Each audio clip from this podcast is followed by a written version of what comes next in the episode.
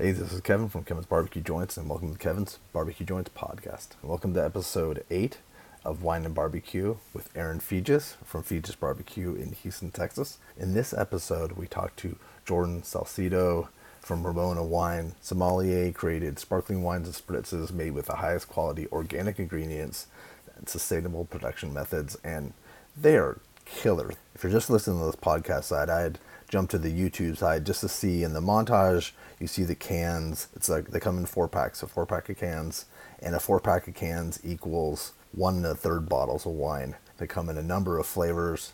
So delicious, so refreshing. The packaging is awesome, but Jordan is awesome. And she's talking to us from France so she's in France. Erin is in Texas and Houston, Texas, and I'm in Los Angeles. So it was kind of cool to do this on multiple time zones. She comes with a pedigree that is just phenomenal. We hear her entire path. And as we hear about her path, she's interesting and engaging. And I think that you'll find it fascinating. And you'll find a lot of things that touch within yourself when you hear about her path. But notably, she was a sommelier at 11 Madison Park in New York. She also ran the beverage program for David Chang's Momofuku Empire. So we get deep into both of those things and those worlds because those are worlds that not many people have been a part of. So we get to learn what it was like working for both of those and then how Ramona came about and how difficult it was and all the challenges, but how wonderful it was too, and how these little coincidences or so called coincidences happened in her life that propelled her and nudged her along the way to where she is today. And in the latter part of the interview, we do talk a lot about the product and what makes the product so special. So I know you're going to enjoy this. You're going to learn a lot. It's a great one. It's really intriguing, really interesting. And at the very end of this, we do talk about some feature stuff, which we do at the end of every interview, about things that are coming up, and especially to very soon after Halloween is over, Thanksgiving begins. So if you're interested in the back of your mind of using Feges, either getting from their location or ordering from Goldbelly for them, keep checking their social media. I'll put all that stuff below so that you could jump on board because the day after Halloween, boom. On the Ramona side, if you're interested in ordering, they're at all the Whole Foods as well as they have an online shop at drinkramona.com. And we have a special promo code for the show. It's Ramona 15. So you could use that at checkout and get 15% off. And on the, the Ramona website, they also have merch as well as a club. So there's a lot of cool stuff. But thanks so much for listening. Sit back, relax, and enjoy this conversation with Jordan Salcito from Ramona. You are like part of the OG. We met on like the very, it was like the first month that Ramona existed. Really? And yeah. Yes. Yeah. So Erin was like a very much an OG Ramona fan and supporter. And um, we had so many, we talked about like parenthood. We talked about so many things at that beautiful outdoor lunch table. Was this, I in, have this very, very fond memories. Yes. Ah, it was cool. at a restaurant called Giacomo's, which has a really great patio in River Oaks and, and a really good wine list too. And it was, I don't know, maybe a group of 10 women in wine. Yeah.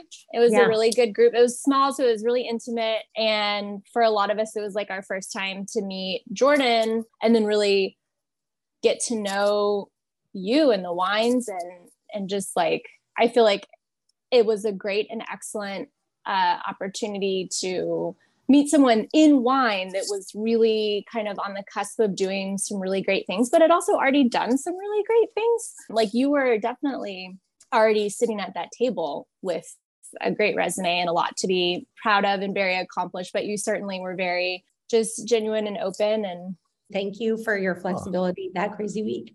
Um, so oh, of course. Thank we're, you. We're very happy to have you um, on the podcast now. Yeah, definitely. I was going to crack this open. I'm ready to go. I love that. I'm ready to go too. I've got a wine glass in case oh, I want to go. Same. yeah, same here. Sure. So, what hmm. city in France are you living in? I I am in Paris right now. Ah. Um, and we uh, we landed here about two weeks ago. And, and it's a work vacation family thing, right? Yes, that's about a year. So I but I'll I'll be going back wow. and forth. But like the boys are in school here in France. So they they just started their first week of French school. So so um, refreshing. Like it's honestly yeah. Like ridiculous. like, and I'm not just It's- saying that because you're It's here. It's the best best breakfast drink there is. yeah, and I'm in, it's so funny. It's because you're in you're in France, and what time is it there? It's seven oh seven PM. It's a perfect time. And it's But it's a- 10:07 a.m. here in Los Angeles. Also a perfect time to be that's the thing Yeah. about Ramona. People are like, why do you like it so much? And I'm like, well, first of all, you have to try it. It's very delicious. But secondly, like it's great to consume in all sorts of situations at the beach, at lunch, for breakfast, for dinner. There's no bad time for it. And it kind of always, it just always fits. Plus, grapefruit is my favorite citrus flavor. So I I- thoroughly enjoy it. and it's and it is, it is remarkable that what four four cans equal what it's a bottle and a half of wine. Yes, a bottle and a A third. third, a third. Okay, yeah, yeah. Exactly. So three cans is the same volume equivalent as a bottle of wine. Which messes with your head a little bit. Totally. I guess Yeah, as as you've drank, drink, you drink more, you probably, messes even more. But it's just hard to conceptualize that that would be the potency. Sometimes I'll get, and I- sometimes I'll get texts from friends and they'll be like, oh my God, this is delicious. But like, how much alcohol is in here? And I'm like, 7%. How many of you had? And they're like, four. That's a lot. Right. That's You're doing good. well, good evening to you. And good morning to you. Thank, thank you, and good afternoon to you, Erin. And good afternoon. to yeah, I love it. Thank you so much for taking the time. We're extremely excited. Goodness, thank you so much for having me on the show. I'm very, I'm very excited and very honored to be here. It's uh, it's episode eight, so we're it's we've been pretty consistent. It's it's pretty amazing. Yeah, it's as I would as I've mentioned I've mentioned before on the show is once once I realized what Erin and Patrick were doing with Spring Branch and having wine pairings, I just knew that this was something I I love wine and barbecue together. I think it's ideal, and so it I I broached the the concept to Erin. It worked, and people seem to like it. So it's And it's Yeah. like that genius marriage of high low and with with high standards. So it's like the thing that is like high standards and it doesn't have to be this impossible barrier to entry. Great wine is something that anyone at any point in their journey can appreciate. And it- yes, there are lots of facts to memorize if you want to go down that rabbit hole, but you could also just enjoy it for the sake of enjoying it and then do digging down whatever path hmm. inspires your curiosity. that's one of the things too is it, it seems intimidating to a lot of people. And i think what you've done too is you- you've even made it even more accessible because this is something that people who possibly are scared to drink wine this tastes delicious. It's just I, I normally don't admit this publicly, but my two year old really likes Ramona, and I don't let him have much of it, but I don't let him have much candy because I'm like, you know what? I don't actually know what's in that, but I, yeah, okay. Ramona's grapes and it's citrus and it's organic, and we're not adding any weird secret chemicals like Velcorin or you know, things that get added as a preservative and then not not listed. And so it's it's one of those things that I, I guess like a fun analogy or just a fun factoid is that like moose and deer and animals in the wilderness will eat fermenting grapes or berries or whatever it is they'll eat fermenting fruit and then they they get like a little bit of a a little bit of a buzz. And so it's it's sort of like grapes ferment uh, fruit ferments and it's there it doesn't have to be um but I, maybe i yeah i'm not i'm not advocating for underage drinking i'm not no that's Yeah, I'll put Ramona, disclaimer. two-year-old. yeah there's no ramona junior line coming out No, my, now my six-year-old's like, when are you making one that I can drink without alcohol? We'll work on that. yeah how about 15 years down the line you could work on it Exactly. He's very, he's a very good rule follower. He's like, this is not for me. I'm Like, great. Like, when I'm twenty-one, I can have this. Like, That sounds perfect. yeah That's- but in france 18 right I think it is, yeah, it is 18, 17 eighteen. yeah, i don't know Exactly, exactly. Well, and that was a thing that my parents were always really conscious of was that they didn't want to make wine taboo. And my dad's father, so my dad's dad died when my dad was 13. oh And and he never he he talks almost never about his own father. And the one memory that he's shared at all is that they used to make wine together in their basement in Waterbury, Connecticut. And so it was, I'm sure, not very good wine. It wasn't about that. It was just sort of, you know, this tradition that had been brought over from uh, my grandfather's community in Italy, and everyone just made wine in the basement and in their Italian American community in Waterbury, Connecticut. And so that was, it was, there was already this connective tissue between wine and other generations that existed um, since I can remember. And so it was sort of, yeah, I think my, my parents didn't want us to be afraid of wine. Of course, they were not. Yeah. yeah, it was just if they were drinking a bottle, then we could have a sip. And I didn't really enjoy it particularly for most of my life until probably college. But it, it, was never a thing that was off limits. It was like, if you want to try some of this wine, go for it. That's yeah. how, you know, that's how my parents were too. And we traveled in Europe a lot when we were, when I was younger. And we did a lot of wine. I mean, we really experienced a lot of wine stuff when we were in Europe. And it was all, I was always invited to come up and try. And I don't think I really enjoyed it. I was you know 13 14 15 and then through high school wasn't necessarily that i really liked the wine but i think it was really important to them that i appreciated it and that i understood when it was a good like when is it acceptable to drink wine and how much right at a dinner table with mm-hmm. you know while you're eating a meal or not at a bar when you're pounding you know glass after glass after glass of, just like not for the sake of getting drunk but yeah. for the completion of like a meal or really to just like enjoy the dining experience and that stuck with me. So i'm really glad that they did focus on that although i also did the other extreme of of understanding when to enjoy wine as well. Yes. Well it was such a gift i think that i didn't that i didn't realize was a gift until later in life. But it's isn't it interesting where you can look back and sort of connect these dots that um, like these little coincidences or yeah. these sort of- that you never realized were part of the path. Yes. Yes exactly it is, and it's yeah, it's interesting. But for me, like my parents, they drank wine, but they didn't really. I don't think they knew what they, they would. It was like Blue Nun. They were very in like the 70s, 80s, like whatever was like the kind of like the the hip yeah. drink that people were drinking. It was just sort of what was around. But uh, yeah. it, it wasn't until later. It wasn't until I actually visited wineries and vineyards that I realized what went into the process and how magical it seemed to be. That that's when I really, for me, that was the epiphany. So I've got to just as we're getting started, one of the things that I'm really excited to talk to you about, Jordan, because we're a barbecue and wine podcast, but we have not talked to anyone about the commerce side of, and I'm sure there's so much that you have to just enlighten us on in terms of like the supply chain and production and import laws and taxes and everything. Um, but before we do that, um, could you quickly tell us a little bit about yourself, how you got to be who you are and in the position that you're in now?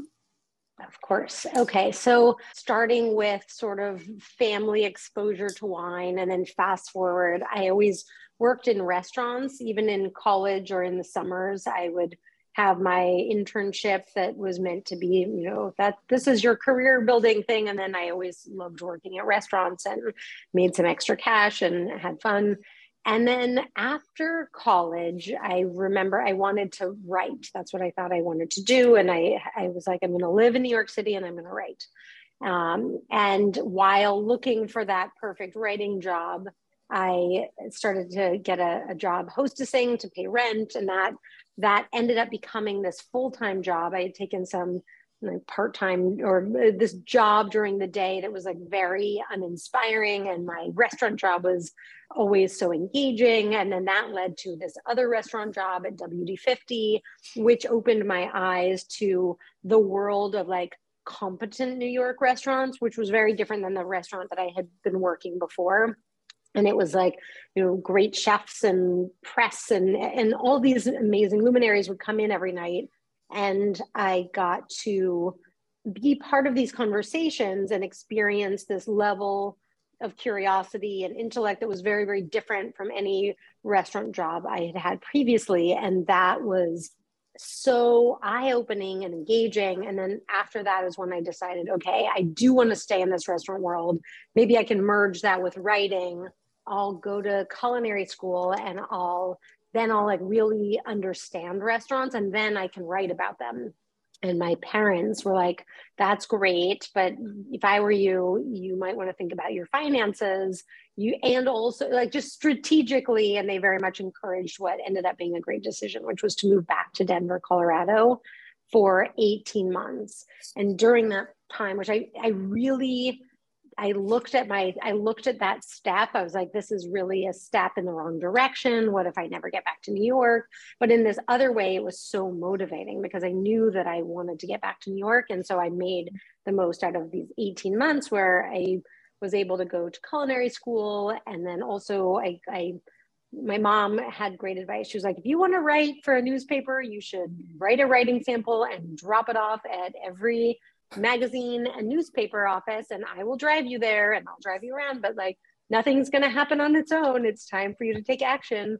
And so I did that. And then the place that I dreamed, of course, my voice in my head was like, no, I, I could never do that. And then I ended up getting this cheap eats writing job at the Denver Post. And that was, you know, paid $150 a week, but was where I poured all of my time and, and effort. And then the culinary school resulted in a culinary degree and ended up being my path back to New York. And I was able to work in the kitchen at Daniel for Daniel Boulud when Daniel was like the four star restaurant. It was it was such an amazing place to be. I was there mm-hmm. in the kitchen of the second half of 2005 and then in the dining room all of 2006 and it was actually Daniel who said he noticed that anytime there was a wine event I was so engaged and I would work for free as one does and and I was just so happy to be able to have those experiences. I think especially coming out of um, out of Denver, where you're so at, at least at, at, that time, Denver's food scene has come so far, but at the time there, the it was just not not worth comparing to New York's food scene, and I just felt so happy to be there. Um, mm-hmm. And then Daniel was the one who was like, "You clearly love this. You should. You can always have a job in the kitchen, but you should work harvest in, in France. And here we are with a bunch of Burgundian winemakers. Why don't you line something up with one of them? And so that resulted in my first harvest, which was 2006 at Domaine de l'Arlot. And then the next year, yeah. And I remember everyone said, like, it's going to be really hard. It's really physical. And like, that's what everyone had also said in the kitchen like you you don't look like you can handle that. And so that's always very motivating. Yeah it's always um, really like yeah. hey you have very low expectations which i plan to exceed. Um yeah thank you for that giving me that yeah that boost yeah. Exactly exactly. And so that that ended up being beneficial at harvest as well. But and those that that year was the only year i actually picked for the entire time and it was 10 days of picking I remember like by day six or seven, it was really hard to sit up straight or like, like even stand up straight at night. And, you know, that, but it, but it was this amazing masterclass in the history of Burgundy and all of, mm-hmm. not the gossip, because the, the part of, you know, some of that you get some, some gossip, but really it was about like the stuff you don't read in books or the stuff that I had not um, come across in books. And so, and then just for me, I'm such a, a visual learner. And I think having the opportunity to stand in a vineyard and pick and you know think about the way the light hits you in the vineyard of Suchot and how that's so different than when you're picking in the mm-hmm. vineyard of uh, Clos des Forêts and Nuits Saint Georges, and just the bugs were different, and like everything about these vineyards was so different. You remember which vineyards your feet sink into the mud versus which ones they don't, and and then at dinner that was the first time I ever blind tasted. So everyone would would blind taste, and actually this the my husband at the time was my my boyfriend, and he had a restaurant uh, that was very um, that had a like I think probably the preeminent Burgundy list in the country at the time called Cru. And when I said I was going to work harvest in Burgundy, he said, "I'm coming with you. It's going to be great." And in my mind, I was like, "No, this is like my thing. I have to do this for myself." And uh, he's like, "I got us tickets," and it ended up being this great thing because then he would go and then the, he would go and he would choose these bottles and then everyone would blind taste. And it was just this it was like everyone was so present in this really great way. And so that was that's a magical time. Gosh. It was so magical. It was and then and then after that after you know i picked for 10 days then it was like i got the the like the gates open and it was like okay you can work harvest with me too. Like i get that you're you're not going to be like a you know a worthless stagiaire who who like you know sits on the sidelines. So that opened the door for the next really decade. And that i think it was really that exposure to seeing the way that different wines were made and having the benefit of learning the stories of the land of the wineries that was wonderful and a wonderful counterpart to my time in restaurants. So after Daniel, I went to work at a place called Veritas and then left to work at a place called Nick and Toni's, which was my first sommelier position. And that was in East Hampton. Um, and a woman named wow. Bonnie Munshin hired me. She was like, I'll give you a shot. We'll see how it goes. You can have two nights as a sommelier, but you have to be a, a server for four nights. And I was like, great, I'll do it. And then like that that first week, the person who was supposed to be the full-time sommelier no called no showed on memorial day weekend. Oh, and so i got promoted. Got promoted and that was great. Um, and that was and then after that it was through one of the guests at 11 madison park. And i guess that was like a time of both like great excitement and and also a like quite a bit of fear, but like fear because it was like, I don't really know what's next, but I feel like this is where I am supposed to be right now. And I remember mm-hmm. not like thinking that way going into the summer sommelier position, like this will turn into something. I don't know how I know that, but I bet it will. And then there was a, a guy named Joe Z. He was a regular guest. He would come every Friday night and bring two bottles. And then by the end of the summer, he's like, What are you doing after this? And he's like, I'm going to work harvest. And he's like, That's not a real job why don't I call my friend who's business partners with Danny Meyer? You should work at one of those restaurants in the city. And then that led to working at 11 Madison Park during this really fun time when mm-hmm. we had, I think we had two stars at the time, but the ambition was four stars from the New York Times. And so that was that was the goal and everyone on board knew that was the goal and it was like okay it's not going to be easy so yeah. everyone has to really like be in for this? Are you in? Was I, well, I was uh, this. I hate to interrupt you. Was it stressful at that time? Because I, I so stressful, so stressful, but it was like excitingly stressful, and I it was it was the I feel so lucky to have been there during that time because it was the striving moment. It was like this: the can we do it? And I think I learned a lot in a bunch of different areas. Um, John Ragan was the wine director, um, and he was an amazing wine director. We ended up um, winning the James Beard Award Outstanding Wine Service that year, or the, the next year. I think I joined in October, and then it was the next May that we got that award. Um, but John is so focused and he's so exacting, and he has like he, he's really an operations genius. So he was always like the unofficial director of operations. Like I think there was like a, there was another director of operations for a time, and then that person went away, and the role was never refilled because because John was that. Um, so he was brilliant in wine, but really brilliant in service, and it was always so guest oriented. So I think you know anyone and everyone who worked there during that time always says like that would not be a four star restaurant without John Ragan. Uh, but he's he's very humble and he's not one to take credit in the limelight. He was very difficult to work for. I mean, I think everyone I have said this to his face, and he knows it. And um, he, yeah, he probably he probably knows that people would say that. He, yeah, yeah, yeah, exactly. And and he would have probably said you were a little twerp when you were working for me in those early days, and I would probably say, yeah, I get, I get why you'd say that. But I think yeah we all we at the end of the day it was like everyone was committed to this goal and and i think the management team there just generally was very good at goal setting it was always like mm-hmm. and actually since then i've now having a business i now read business books in my free time and one of the ones i read most recently a couple of times it's called be 2.0 and it's a remake of beyond entrepreneurship by Bill, Jim Collins and Bill Lazier. Okay. And Bill has since passed away, and but he was Jim's mentor. And Jim Collins is the the guy who's written Good to Great and mm. like every seminal business book. And I learned of him through a Brene Brown podcast where she was like, Jim, everything we do right in our business is because of you. Thank you. We're so excited to have you on the show.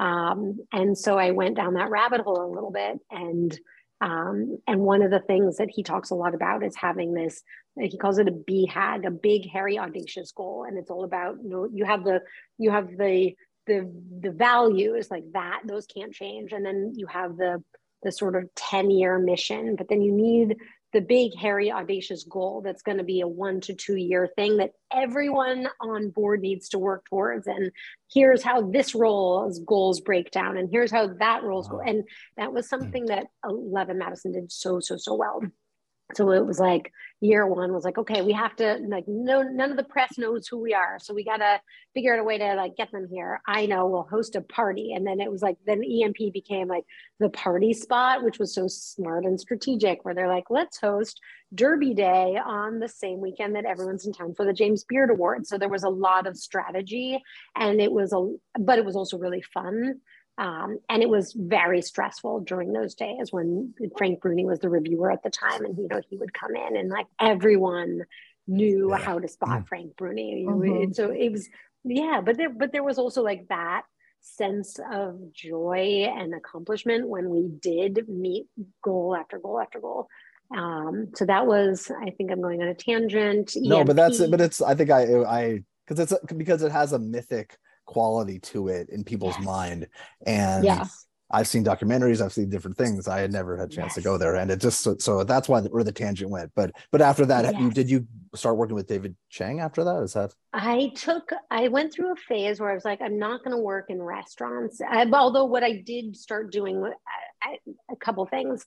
I wanted to take time off, and then it, anytime I was like, I'm going to take a time off from a restaurant, then like a month later, which had, there was a, a, very briefly a period where I worked at a restaurant called Crown, and I, it was the first time I ever wrote my own wine list, and it was sort of a disaster from the start. It ended with Crown being shut by the FBI um and Whoa, that's a, that's a different yeah, podcast. And i it is really a different podcast. It's like i don't know that this is the podcast to go into all that oh, but, no, it's but interesting it was, no i'm saying it's like a whole podcast. It, yeah yeah no it was, the, it was the one place i've ever worked where it was like oh this is such a values disconnect that i don't think i can I, i'm only staying because it's the first place i've written the wine program and i want one year on my resume because i don't want to look like a flake for the other places that might come after this. So I did stay one year. I remember I had to hire somebody who had no experience because she was sleeping with one of the owners, hmm. um, and that was interesting. And then and then she would do things. It, it doesn't matter.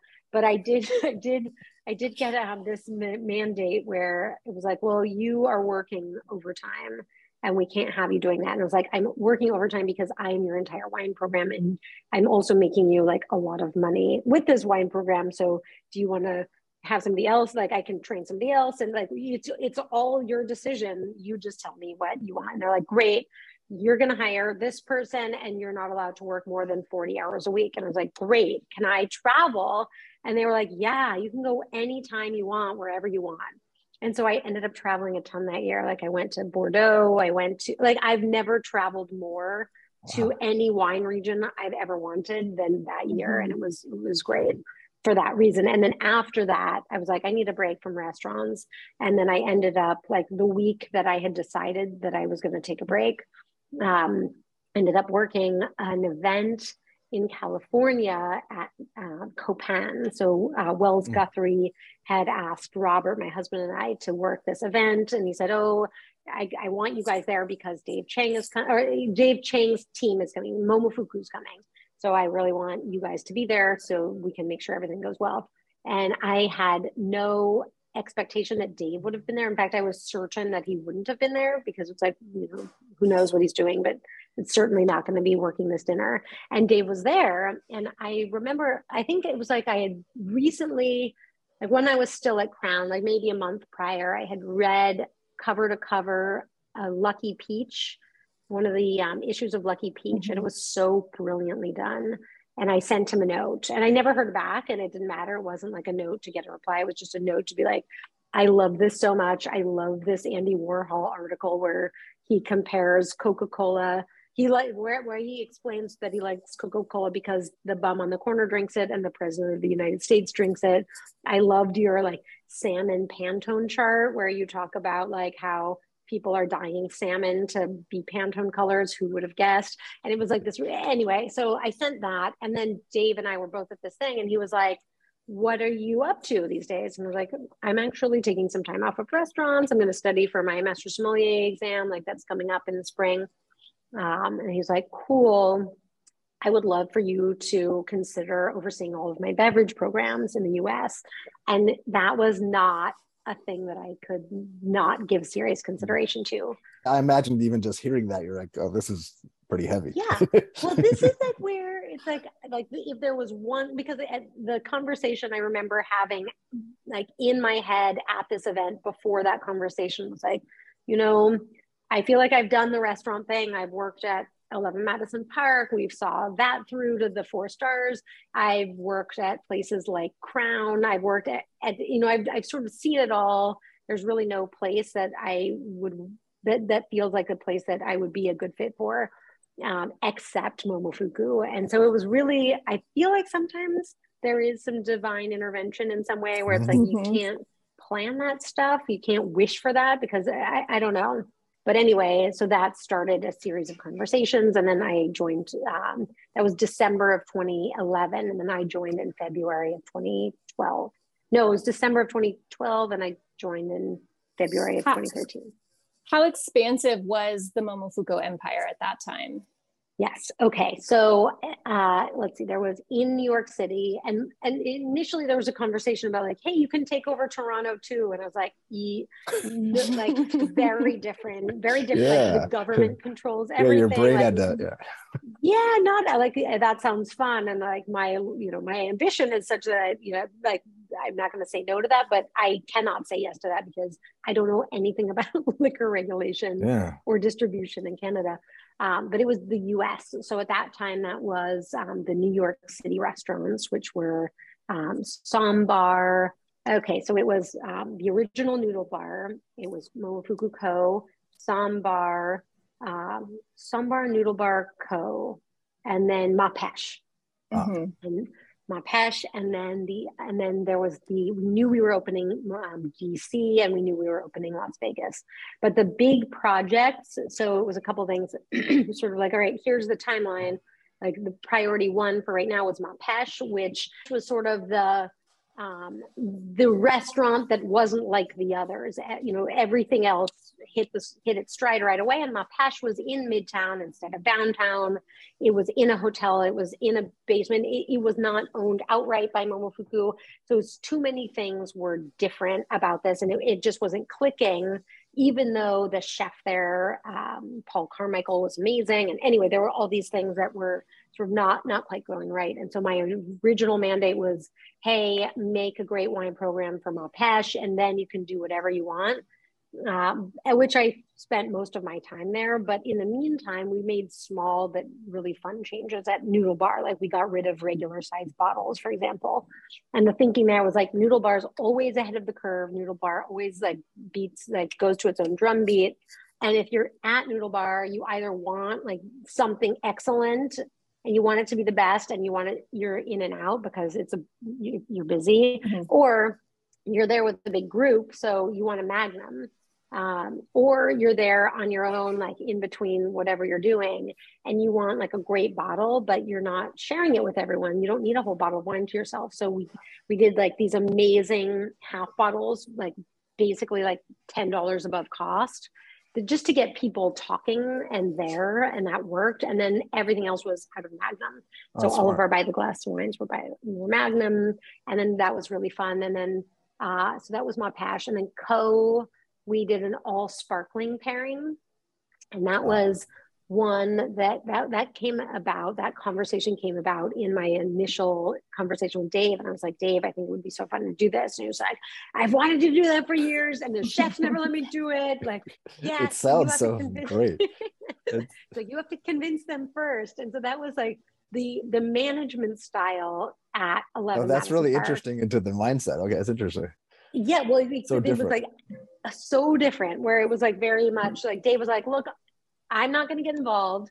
I think it's a great idea. You have to like figure out how to convince everyone else that it's a good idea. Whereas at EMP, it was very much like the order comes from the top yeah, and a... everything feeds up to the big goal. And and and of course it's different because Momo was many restaurants and EMP was one. But but the the, the way to get to sort of the beginning and then to the end was just a very different approach. It's empowering, right? I, I guess it, I'm trying to think so of empowering so empowering and so fun because you get to think and not that you didn't get to think at 11 Madison Park, but your job was sort of to be a robot, like a really great, Like polished, well tuned, yeah. Like yeah. well-tuned robot. Yeah, like you had to be like an Aston Martin, whereas like you get to be a human being um, more. And I I say that with no like that's without disparagement. Like Mhm. no, no nowhere did I learn more than at 11 Madison Park in different. terms of how to study for yeah like how to so yeah you're training yourself to be one way versus training yourself to training your brain to be a different way and there was so much freedom and creativity and that was so fun and so empowering and as a result yeah I, I, like It's fascinating that and you he- were able to have both those to be Yeah. a part of those, both those worlds. Eh, yes, I think EMP for me was really hard because you don't like yeah, it was hard but it was great. You're like you're you're there because you know that it's for this goal and I think for my life at the time like my resume at EMP resulted in my ability to have the job at Momofuku in in a lot of ways I think like I think that mattered to Dave that I could operate with that kind of structure but that also it was important that I didn't have to operate in that. And there's always a learning curve at least for me there always is. So it, you know at first i was like we should do things this way. And and like to the credit of dave and his team like actually i need to shout out sue wong ruiz who is the gm of Ko not at the initial restaurant like we moved Ko and that was the big deal. And dave was like we need to have sue as the gm and sue is so amazing.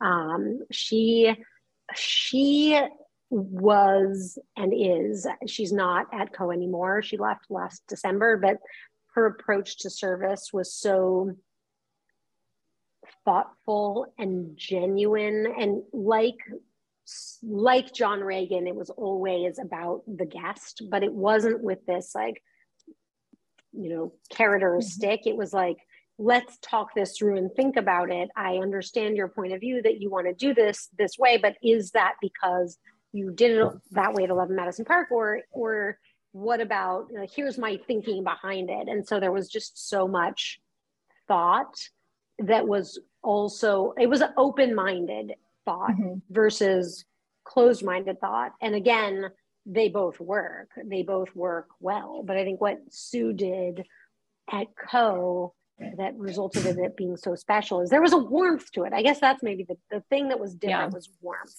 um and so How many Ko- seats was Ko? Because Ko was Okay. tiny, right? Ko was tiny. So the original Ko was 12 seats.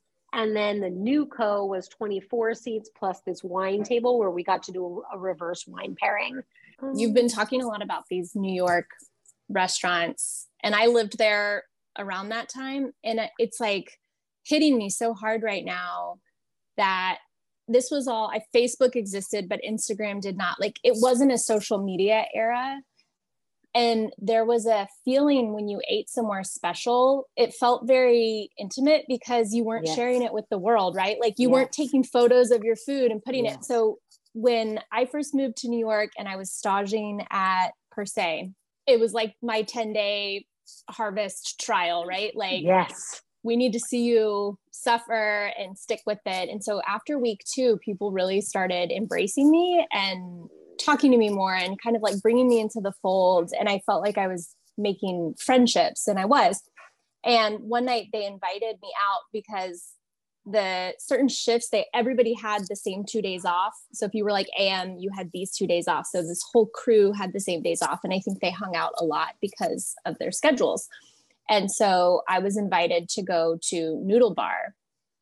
And I didn't know anything about Noodle Bar. I was very new to New York, but I could tell they were all really excited about it. And we got there, we waited in line. I think there was a group of four of us, which was like a big group for Noodle Bar. I mean, you know, I don't think it was very spacious. Not that I recall, it was very much like a bar with bar seating and maybe a couple of tables. I don't really remember tables. And it was this great experience. And it was all these chefs from Per se.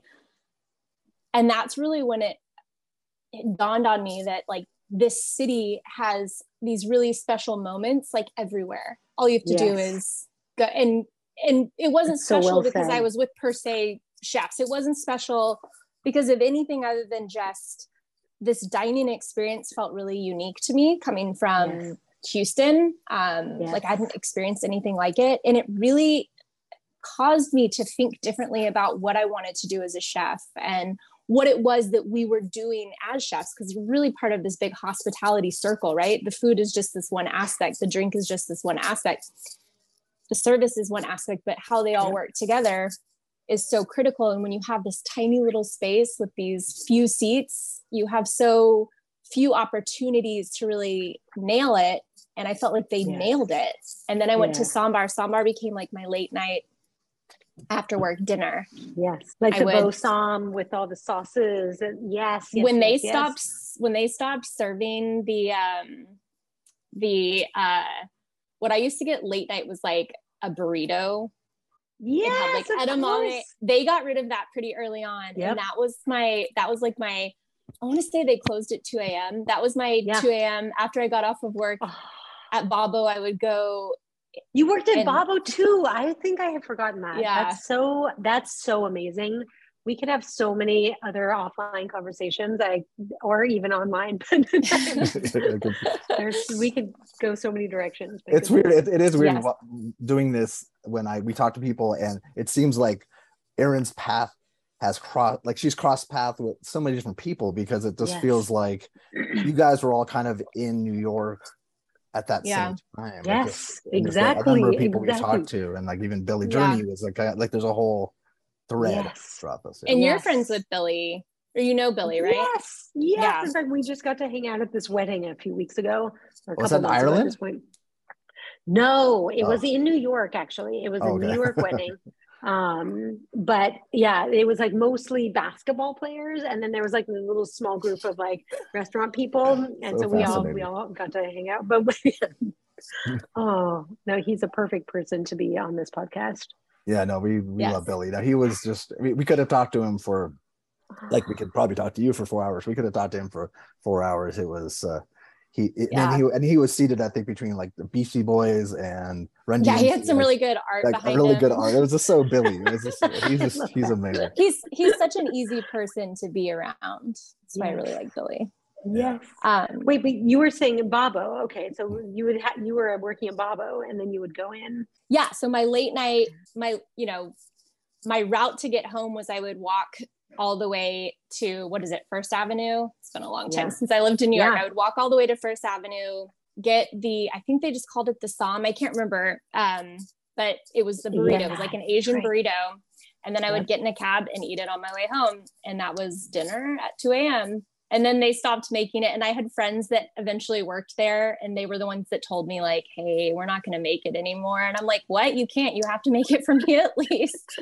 but um, yeah and i i mean i feel like the impact that those restaurants had on the new york scene back then and so we're talking 2008 2007 mm. 2008 2009 yep. like all in that time frame yep um it changed the conversation it's interesting how if something if something along the way didn't happen we wouldn't be talking like there's just like these all these important things that happen along yes. the way that's what always yes. blows me when i think about people's lives and how one turn around a corner one discussion yeah. or one waiting an hour longer at something that a hundred percent right like i almost didn't go to the california thing i was there for something else i was like okay fine i'll do this but yeah you know no it is it is so true i feel like there not that we're going this direction on this podcast but there i recently um discovered one night, late night, looking for something on Audible, this Deepak Chopra book that I listened to on Audible. And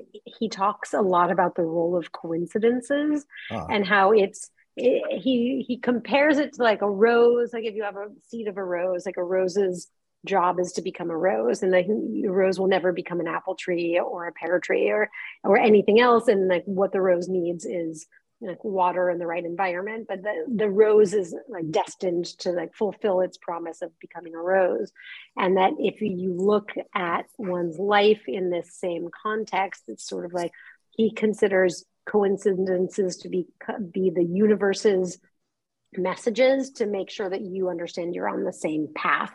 And so he encouraged this um, he said, you know, I, I keep a coincidence log, and there, of course, there are some things that are very small coincidences, but there are other things that are just too powerful to be anything other than divine signs from you know, divine whatever that means to, to mm-hmm. each of us but you sort of from this higher creative source of intelligence to point us the right direction into this destiny that we're we're meant to grow and i think yeah when i think about so many moments right where like i was committed to becoming a writer and then the, the moment where i decided not to was like yeah there, there were just too many points. Mm-hmm. like nudges like, like, little subtle yeah, nudges. like that. that's not what you're supposed to do or that's not what you're supposed to do. Or now. your mom like, taking you to all those places in denver. Yes, that's yes. pivotal. Yes.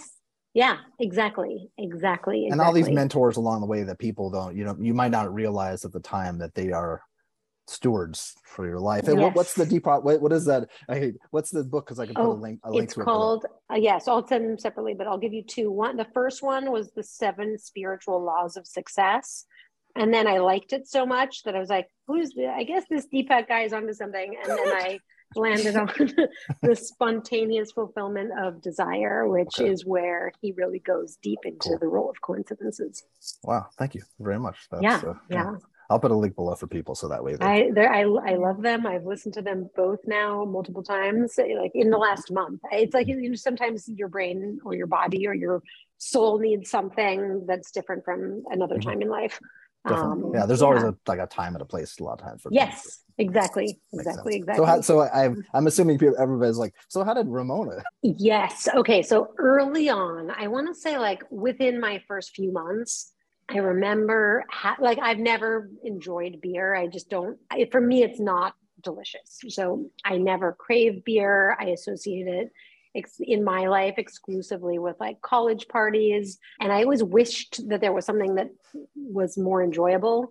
And then that carried through into my adult life. And, and there were just so many moments where it was sort of a beer moment. And I just wished that there was an alternative to that. And then the more I went through, wine and my career in wine and noticed these sort of patterns or these through lines of value systems, whether it's a great winery in Patagonia or Italy or Burgundy. There's sort of this commitment to quality or to not adding stuff or you know whatever it is. And I just felt like I, I think the other thing that was really important, and it's weird that I've already referenced it in this conversation, but was the Lucky Peach article where Andy Warhol talks about Coca Cola. I want to look that up so badly after we. Yeah, it's like he's I forget the exact quote, but effectively he says, you know, Coca Cola is the best, and the bum on the corner knows it's the best, and the president of the United States knows that, that it's the best, and that's why I drink Coca Cola. And there was this sort of democratization of quality,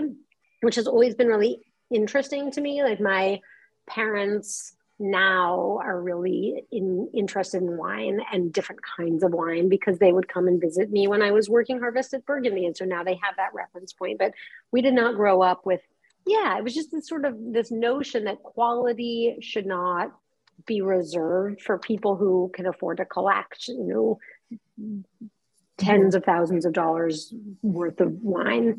Um, and and so that sort of was in my head. And then i remember having a conversation with a friend early on at momo and we're like remember? Like okay i'm going to reference wine coolers but i want to like make it very clear that i do not endorse wine coolers. I do not think they're delicious. I'm not promoting them in any way. But this idea of a wine cooler at least like catering on a taste level is like being better than beer or like crappy beer, like the crappy wine cooler in the 80s, 90s, like was at least a different flavor profile. And I was like, what? My thought was always like, why has nobody done that better? Like, why is there not a fine wine value system, but for casual moments, for any time, anywhere? And that was where the idea came from. And then, of course, I discovered spritzes I think it was like harvest, working harvest in Montalcino one year. And I would have an Aperol spritz every afternoon. And I just thought, this is so lovely. It was a sort of moment of joy. And now, now Aperol's everywhere. Um, but Aperol was so, it was like a little bit exotic at the time. And mm-hmm. was like, oh, I get it. Like a wine cooler is actually like a bad American knockoff of a spritz. And so what if like we just take the value system, we did it better. We used like organic grapes and real fruit and we didn't have weird chemicals and that wouldn't that be fun? Like why has nobody done that? And then that idea never left but i was just always too busy to focus on it because it was like okay well now we're opening another restaurant or dc's opening or um, the ms exam. So i took the ms three times. Um, the first was 2013 may and I ended up passing blind tasting. And so I then was like part of this group of people, like right in between the old system and the new one. The old system was you have three years to pass the three parts in whatever order you choose. And the new system is you have to pass theory first, and then you can be led uh. forth to take the other two. And so I was the last year of the old system. And then because I passed blind tasting on that first try, I was in this like little subgroup of people who had two more years before eh, before resetting. So I the second year I passed nothing and I deserved to pass nothing. I did not study hard enough. The third year I studied like I've never studied for anything in my life and I was we also had just moved Ko so I was on the floor every night.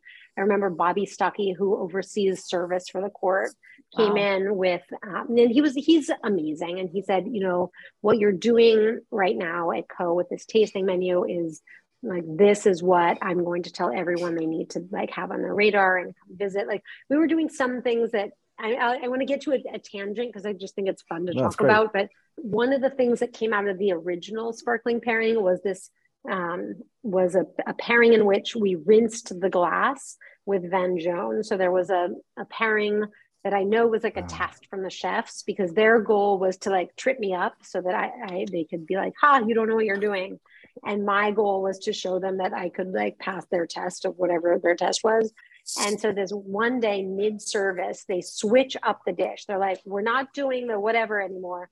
Now we're doing a new soup and it's shishito pepper broth with orange gelée and brioche. So it was like a super pirozzini broth with like bits of pepper floating. And it was like, and I was like, okay, I got this. We'll do sparkling Sauvignon Blanc. And I remember trying the Sauvignon Blanc that we had on hand, and it was a terrible match. It made the wine taste like pickle brine. And then I tried a few other things, and like everything was like fell flat. And so we we got through the night with like a sparkling Portuguese wine and then we like bought the rest of that sparkling portuguese wine for the rest of the week. And then like the distributor was out and we were back to square one. And so i read this book called taste buds and molecules as like a last resort. And it was this guy who was the, briefly the sommelier for Ferran Adria's restaurants. And wow. his whole thing was like hey everything is science. We'll just break it all down. Like um, this wine has these flavor molecules. So, like, these wines also have those. So, this will be a good pairing. And it was so clinical and, like, I would say charmless. It was not how I think about pairings. There was no, there was no um, sort of consideration of texture or um, mm-hmm. context, but it but it was really interesting from a molecule perspective. And this one page on Oloroso sherry was crazy, and it was like Oloroso sherry had like 100 different molecules that would pair well with other things like caramel, but also you know green beans and whatever. And so I remember thinking, I wonder if there's a way where we can use this. And Oloroso sherry is too high in alcohol; it's fortified, but we had Vin Jaune, and so I ended up rinsing the glass with Vin Jaune and then pouring in a sparkling Cremant de Jura from the same producer and it worked and it worked so well that it made the wine it made the pairing better and it made the mm-hmm. soup better and that was like a seminal moment in my relationship with the kitchen team where they're like, okay, like you passed our test. well, like we will let you have time at lineup now. Like, yes, like we'll give you the time of day. Fine, on to the next. And so that was but that that pairing then ended up being part of our pairing menu when we moved Ko and we were doing other things as well. But it's also just like a good trick to have up your sleeve. Like it pretty much works with anything. If you ever have something where you're like this doesn't pair with anything it will probably pair with a Vin Jaune rinse. And then so back to the ms exam. So i i i'm like very practiced in service and i study my table feathers off for theory and I end up like passing theory with flying colors and then it's service time and I don't run out of time and I answer every question correctly and I'm like, oh my God, I think I think I passed because I don't know what I would have flubbed on. And then it came time for feedback and it turned out that I had not passed because a group of Somalis at one of the tables decided I didn't seem like myself to them. Huh. And meanwhile, neither none of them had ever seen me work in a restaurant. I don't know any of them, and it was just like a gut punch because because there's no amount of studying or hmm. practice mm. that can make you seem more like yourself to a group of people who don't know you. And the gift of that, like frankly absurd feedback, was that it was like too absurd to actually take seriously. Mm. Like by the time I got over it, like yeah. first it was this gut punch, and then and then actually a week later I found out I was pregnant. And back to this coincidence, it was like I happened to be in Italy for something. I was there for a wedding, but then I like tagged on another couple of days for this other project. And it was there at that in Italy where I had like all these epiphanies and it was like, okay, I do have to do this and this this thing should exist. And now my mind is not preoccupied with this MS exam. Now it's actually focused on this thing that I think, yeah, like now is the time to actually Yeah, it was a gift. It was a but gift. But a weird like and it is strange, like how would someone be able to judge who you are as a person? Yeah. It's, well it's, and and that was like right before i mean it was probably a few years before like this you know now they're pr they're sort of in a pr scandal with you know sexual assault stuff and cheating stuff and they have yes. a lot of things that they are working through so it was another yeah i guess a gift in yeah. that way too where um, and again in some ways it's a really great organization in that it can provide structure and education but then it it nothing is perfect and and that that group has some things to work out so so that was had that you, was... yeah, had you passed, how many women at that time were master sommeliers?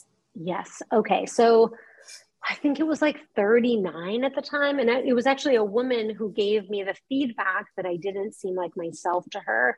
And I think about that now. And that's been actually a really great thing because I think as yeah just as as a person in this world who ha- who is a woman it's like we have to be so aware. And like I, as now the owner of a company i need to be so thoughtful about every decision. Like it's so easy to not and i think i i, I now i don't I, I feel sort of bad for that person because her I, entire identity is tied up with this exam mm-hmm. and like that is her identity and i think that's why it would have been really disappointing for her if i had passed because then she would be one of 40 women master sommeliers instead of 39 and like it's sort of like the pie isn't big enough whereas that's like as a result i don't think about the world in that way and i think yeah. it's a good reminder that yeah like our decisions have ramifications and we have the opportunity to lift people up or not. And so i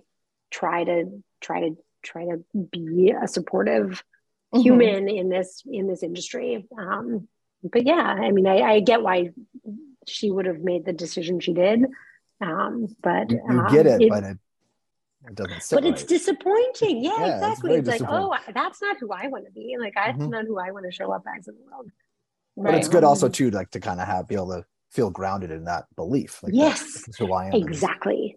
Exactly. And I think that was the gift of that entire experience was like, oh, I thought that I wanted this, but why did I want it? I wanted it because I knew I I felt like I had outgrown or I had done what I had hoped to do at Momofuku with our beverage programs. And it was time for a new adventure. And in my mind, the way to that new adventure was through the court of master sommeliers. But in reality, it, it wasn't, which is like another good reminder that sometimes you don't know mm-hmm. like they yeah the universe has a different plan for you that's yeah. much better than you could have imagined i don't know if you picked up on this kevin but jura has been a theme in now three podcasts so yes.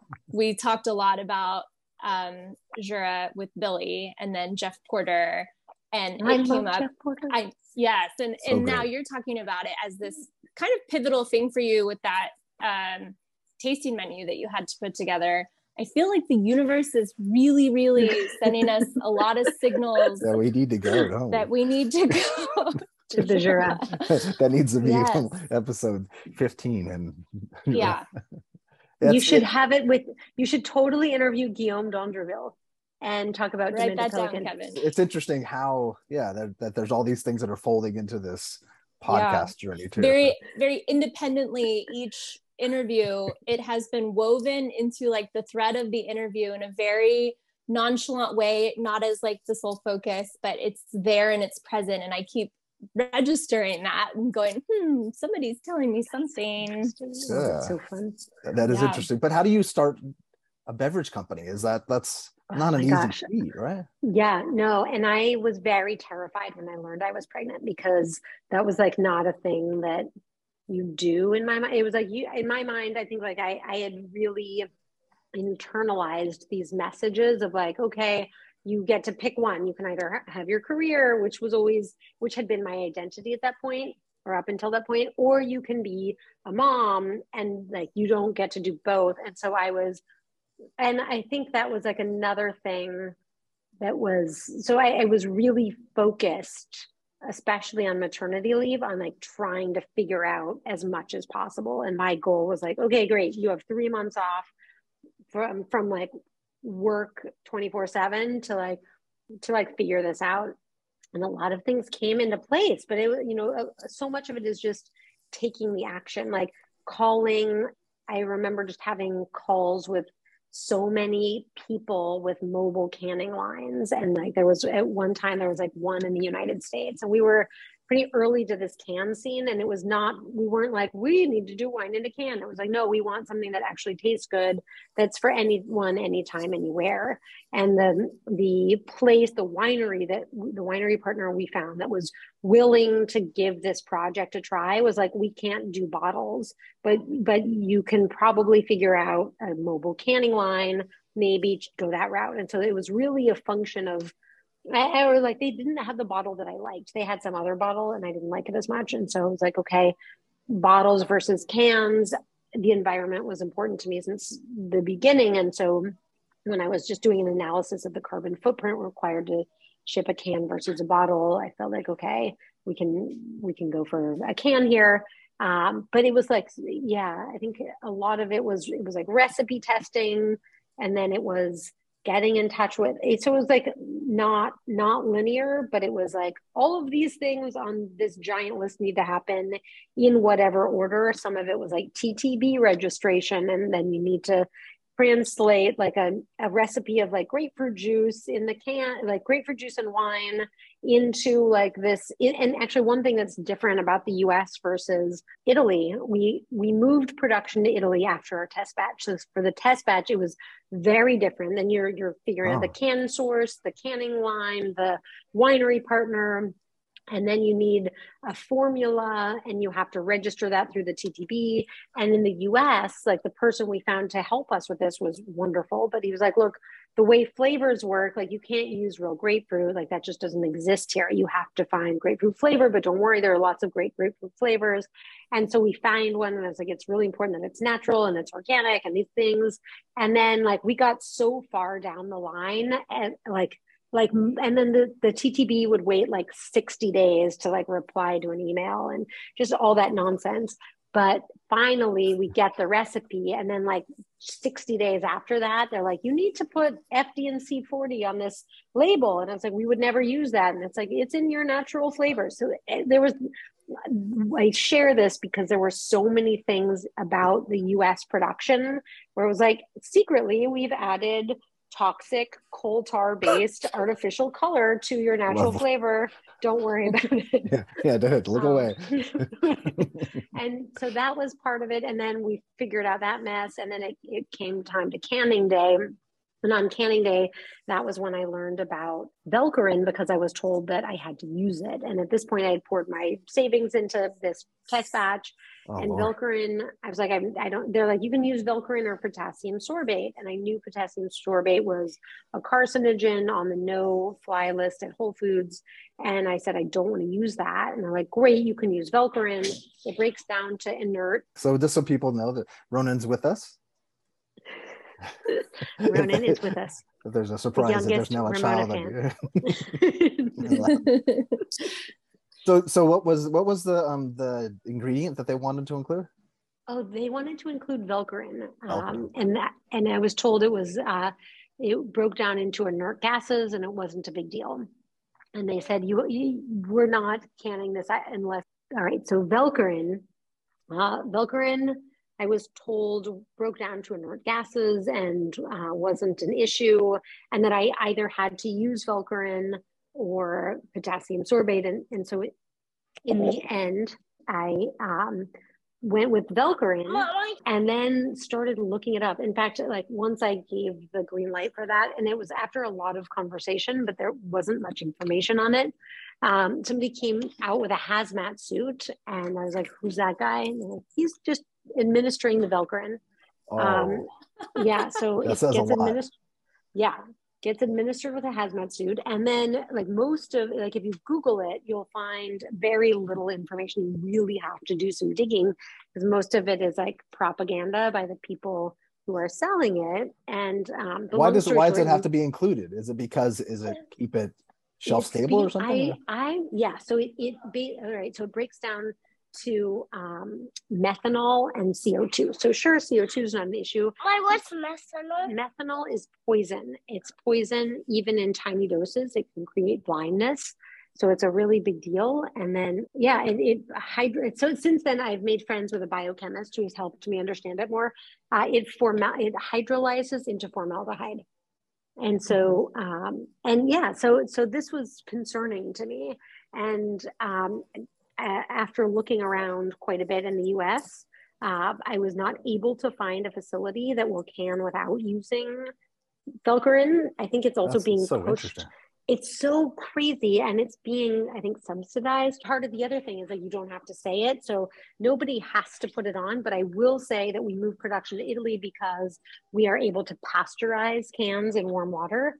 Uh, which is obviously not a new technology and it's No, not an expensive technology, um, but it's clearly not being subsidized by the chemical lobby. And That's so, very, uh, very fascinating. Just that yeah. alone. With all those challenges, though, were you when you decided to switch? Like, was there were there times that you were in doubt that this would work? Totally. Especially with the Italy thing. And I think that was like another one of those. It was like, okay. But it was it was like you get so many red stoplights. This is yeah, it's like there's so many stop signs or so many no's, and then all of a sudden like yeses where you wouldn't expect them. And I think that was when we finally moved production to Italy. It it, was something that was almost like a last resort out of necessity. But then it was like, oh, this is the only way we can actually make the product that we want to make and that we want to drink. Um, and so that was uh, that in a weird way made a lot of things easier. Like we still make everything in Italy because I don't want to use Velcorin. Um, like full stop. And we'll we'll get emails from people who reach out and they're like, oh, we have a new facility. Like you should work with us. I'm like, great we don't use Velcorin. And they're like, why not? It's so great. And then, uh, you know, it's like, I'm, I'm not looking to be sold on Velcorin. Yeah, yeah. But there are, Yeah. I'm sure you're reached it that people reach out to Erin all the time, even me, like for Yes. things like it's just yes, there's a constant exactly. exactly. issues. Yeah, totally, totally, totally. people ask So you to be on people- podcasts and you, you know, what's all that. Was glad you said yes to this one. People ask thank you. me all the time, and I don't I don't think they mean this question negatively, but they say what what makes Ramona different than other canned wine? And I always say, well, it's the quality of what's in the can. I've I'm not saying canned wine is in general a bad product, but I've not come across a canned wine where I feel like the quality is at the level of Ramona. Every ingredient is thought through. There's nothing in this can that hasn't been approved by somebody with really high standards. And it translates. I feel like people they don't realize how much they they care about it until you present it like that. And they're like, oh wow. And then they taste it and they're like, oh, it is good. And I'm like, it is good. And it's like it's good it's actually good for you like there's i it's underappreciated until you're have an awareness for it and then all of a sudden you're looking on cans for information that's not even going to be on there I was just wondering David- if you're finding a lot of people pairing this. This this seems like it's ideal for barbecue. it is Yeah. i don't know if that's i don't Full know if stop. jordan is encountering that uh, but it's great for barbecue because at least in um, the us barbecue has a very big connection with beer and i don't think it's beer itself i think it's the can that you crack open i think it's like a cold refreshing beverage those are the real links and ramona satisfies all of that but it satisfies my need to have like a really good quality product on the menu and have it be wine since my focus is really pairing wine and barbecue. So Ramona makes it easy for me to do that. And then we do the little buckets. So we do it it it reads as a beer on our menu in the sense that like we can sell it as a bucket with four cans together, kind of like you can get a bucket of beer. Um, and people can enjoy oh, it casually great. and easily, right? Just like you could a can of beer, but it's wine and it's good quality. It suits our purposes very well. I am so honored that it is on the menu and that it has been on the menu. So I want to thank you so much for just know for for like, being this amazing communicator of Ramona and for sharing it with people and for introducing it to new people. And Erin has spoken about it since day one of this podcast, oh, and, and, and, and I ended up ordering it online, and it's it ships so easily. And, oh, good. And I love the marketing, and I love the packaging, and I love the accessibility. It just it's it makes it makes you feel good about being yeah. part of a product too. Like it's a it's think feels very well thought out, but also feels like you're part of you, you're in the know, which is like it's a weird. I don't know if that makes any sense, but it just feels like you're it part of something that's that's better than what is out there. So that's that's the ultimate compliment. That is the ultimate compliment. Well, and when we launched, there weren't a ton of things in cans, so that wasn't the point. It wasn't like we'll be in a can because that's trending. It was like no, yeah, we'll be in a can because it's portable and because it's recyclable and because it's single serve, and that is like the yeah. The purpose is that it should be easy, whether you're at home or on the go or outside drinking barbecue or inside drinking mm. barbecue. And it seems like it's hot everywhere almost all the time now. So it's uh, perfect for, for that type of. Speaking of recycling and carbon footprint, it's perfect for wet for the weather and also to like it, it works in the cold. But if on a yeah. hot day, a cold beverage like this is so delicious. Did you think of were you going to have only four flavors at first or two, or how did you? No, it was one of those things where it was like, okay, initially I thought we would do peach and make it locally. And that was where I realized it's like very difficult to make anything organic in the US with US products. Um, and just a it's difficult to find but then b it's very expensive if you do and so that was where we started looking outside at italy and then just doing some taste tests we looked at a base wine and basically landed on Zibibbo as the, the sort of base grape from Sicily. And then it was really a matter of like what tasted the best. It was like, okay, what can we do? like what's the best? Like we have to start with one, what's the most delicious? And and like we wanted to i wanted to channel at that point as sort of this idea of a spritz where it's a little bit bitter but a little bit sweet but it's balanced and it's refreshing. And that was how we landed on grapefruit. And then and then it was really like i guess this is like what what also feels like in retrospect because i never realized that italy was so critical and then every step we take, it's like, oh, Italy is foundational to who we are. And oh, I happen to be Italian. And so does yeah. my grandfather, who I never met. So it's like, it's funny in reverse, mm-hmm. where it's like, I could not have planned it, but then it was like everything just sort of like keeps going this direction. So um, in basically the quality of, of citrus that we're able to source in Sicily is really high. So the lemons for our lemon, and then the blood oranges for our blood orange. Um, and the rosé that we make is not from Sicily, that's from Abruzzo, but everything else is very Sicily based. And um, yeah, it was sort of like that was just where the quality was happening. And that was where I happened to have some relationships. So it was also it was like both the best case scenario and also the easiest thing with the fewest barriers um, mm-hmm. um, because of pre-existing relationships and that was how we ended up really leaning into sicily and or even just to italy and then with amarino i really i guess amarino exists because as somebody who loved Aperol spritzes, yes, there it is. Kevin has Amarino.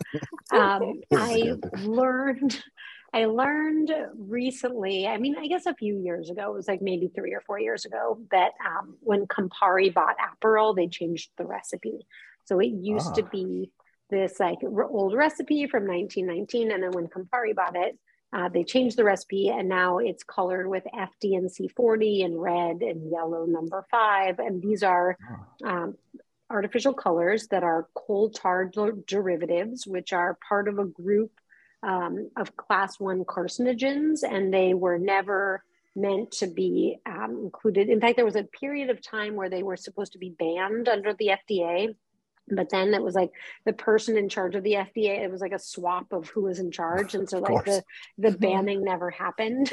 yeah, just one of these other things where it's like, okay, like a- if you look on a bottle of anyway it was a long story short it was like the idea of a spritz this sort of that that slightly bitter or that like yeah that like bitter citrusy botanical spritz is very classic dates back uh, coincidentally to the early 20th century to an art movement known as the Italian Futurist movement that then spawned a cocktail movement called the Italian Futurist Cocktail Movement. Wow. And that, yeah, it's fun to go down this rabbit hole if you like need something to, to go down the rabbit hole on one day.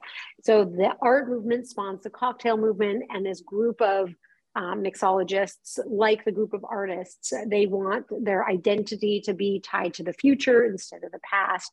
And so their whole focus is on creating new things that nobody's ever seen before. So, um, or like this almost like referendum on culture previously. So they would do things like put um, stuff anchovies into communion wafers and make that a garnish of a cocktail, which they renamed Polibibites. It was this whole thing.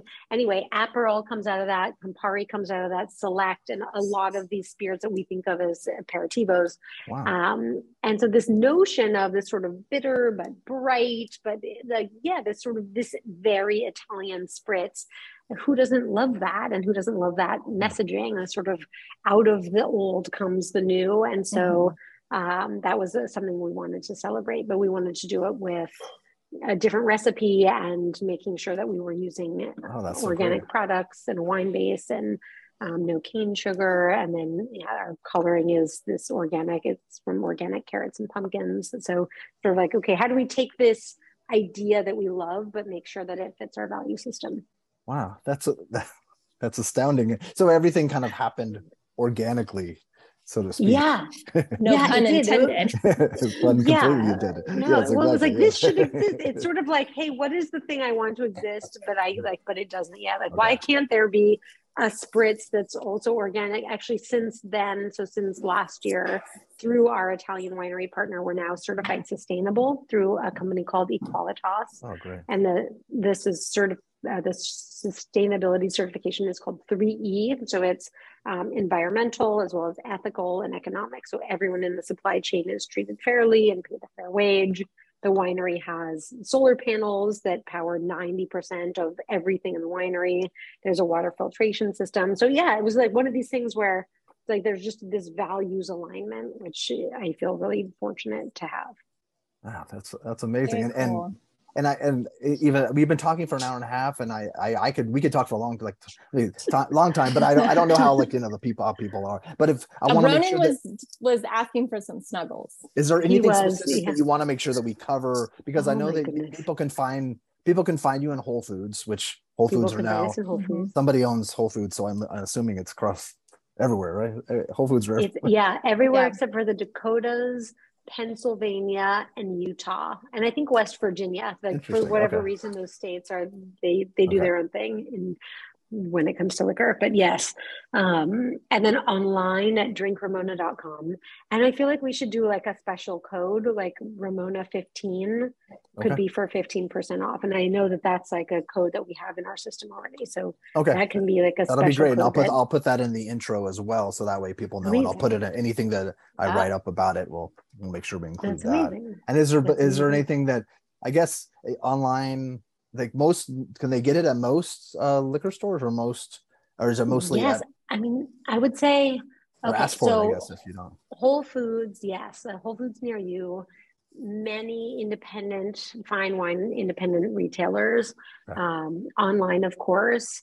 And if you don't see it, not, ask for it. Mm. Ask for it, please. That would make me so happy. That would be, and then they'll carry it, and that's mm-hmm. that would be the dream and yeah merch and also too i think what the spritz uh what's it called the um spritz oh. club uh, spritz society spritz society yes, yes, yes the yes. spritz society yes it's a it's a club three different levels club, right? yes three different levels and you can that way it's basically like you don't have to think about it ramona just will ship to your door four times a year which is um, ideal And then there are like different discounted tiers that are built into that as well. Excellent. Well, thank you Yeah. so much for Well, taking the time. This has been fantastic. It's uh, it's Mm, so eye opening on so many different levels. It's these always go down a different path than we imagined, but it's uh, this has been so great. Yes. well, Thank you so much. Thank you both so much. And thank you again for making today work and um, for making it work with all three of our time zones. Um, it's really wonderful to Kevin to meet you and Erin to see you. And thank you so much for having me on the show. That was fantastic. Is there so what's so what do we have coming up for Feges in the next month? We have, well, we're really busy this month doing some more wine dinners. We've got some private wine dinners um, booked, and we're doing our cooking class. Our second cooking class is going to be September 25th. That is unfortunately already sold out. Well, fortunate for us, unfortunate for anyone who might be interested. Yeah. And then we're really, this is the season where things get crazy. And Yeah. so my whole August and the first part of September has been dedicated to Thanksgiving. Like we're already, we're already tracking for um, October and November in terms of holidays and events and things. That's that interesting for coming up. people that to know about how how a restaurant works because that's how you guys have to think that far in advance. Who would think that August, September, you'd already Yeah. be into Thanksgiving? Yeah. and I don't know how much this has to do with the pandemic and just things getting tighter and things getting harder, but um, turkeys have to be ordered. Like we had to order our turkeys already to guarantee that we would have turkeys for Thanksgiving. We're starting nationwide shipping this year, so we're going to be shipping Thanksgiving packages through Oh, that's Goldbelly. cool to know. Okay. So, you know, we went from doing 40 turkeys to doing 300 turkeys. And so there's a logistical component to that. We've had to rent a reefer truck. We've had to have an electrician come out and install an electrical outlet to accommodate um, said truck. Uh, just kind of trying to figure out how we're going to store all the shipping materials because those don't break down. I mean, it's an insulated box. So the size that it is when you receive it is the size that it is when we receive it. So, Oh, wow. Um, think about that. there's a massive space issue so that's that's really what we have going on right now we're also getting into the beginning of events season so we've Mhm. got some really great events coming up um, in september october and november um, that we're really looking events outside to. of Feges that you're outside of the restaurant yeah. So um, one of the ones that we look forward to every year um, but it's been uh, it's been on recess for the last two years because of the pandemic is southern smoke. So that's coming up october 23rd um, so not this month but we're already in full swing thinking about it. Um, and the tickets are on sale. It's one of the most fun events for us to be part of but it's also something that we are really passionate about raising money for. So um, it's just a really great thing that exists for our hospitality industry. Is that in Charleston? No, think- so we we do have an event in Charleston. We're doing Holy Smoke in Charleston. Okay, that's Holy Smoke in Um, Charleston. Okay, that's what I'm. Holy Smoke is in Charleston. So Southern Smoke is um, it was founded by Chris Shepherd, Yeah. uh, who's local Houston. So the event's always been um, Okay. in Houston. The, the main fundraiser, so the Southern Smoke Festival, has always been in Houston.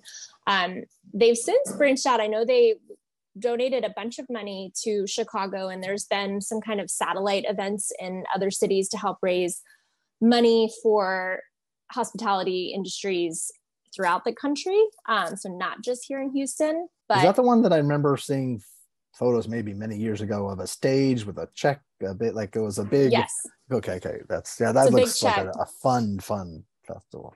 it's Every- grown so much and evolved. It started out as an MS fundraiser for Tie It Into Wine um, for Antonio Gianola, who is a big and very important um, person in Houston in the wine community. Um, and he was a dear friend of Chris Shepherd's. And so when he was diagnosed with MS, I think this was Chris's kind of response to that news was just like, I have to do something. I can't do nothing.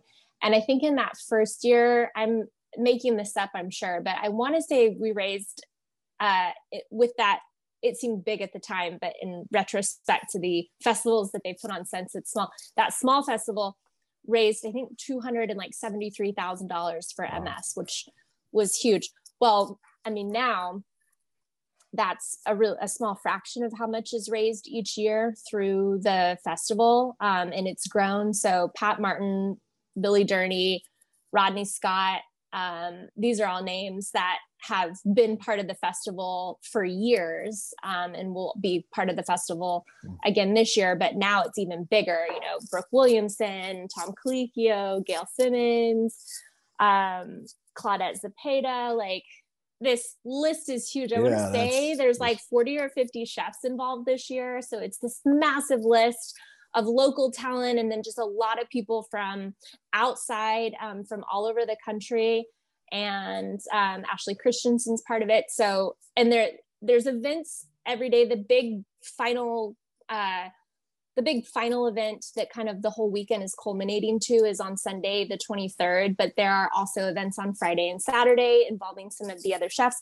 And so I highly recommend people go to southernsmoke.org and learn about the festival, learn about what the fundraising is for. Wow. And if you are so inclined to get purchase a ticket because they sell out very quickly. I'll put a link below, but that's it's going it's we're getting closer to October 23rd. So it's a yeah, it's not that far away. It it's not that far away. It is, no, it's, it's tomorrow not. essentially. Yeah, that's wow. That's that's so great. I didn't know uh, as much now. Thank you for enlightening us and me about that because I I knew about it, but I didn't know it to that extent.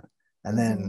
so then and then there's the Texas Monthly Barbecue Festival. Are you you guys are at that right? Yes. So Texas, this will be our first time doing it. Um, because of scheduling reasons, but also this is the first time we are on their top 50 list because we weren't open for the previous list.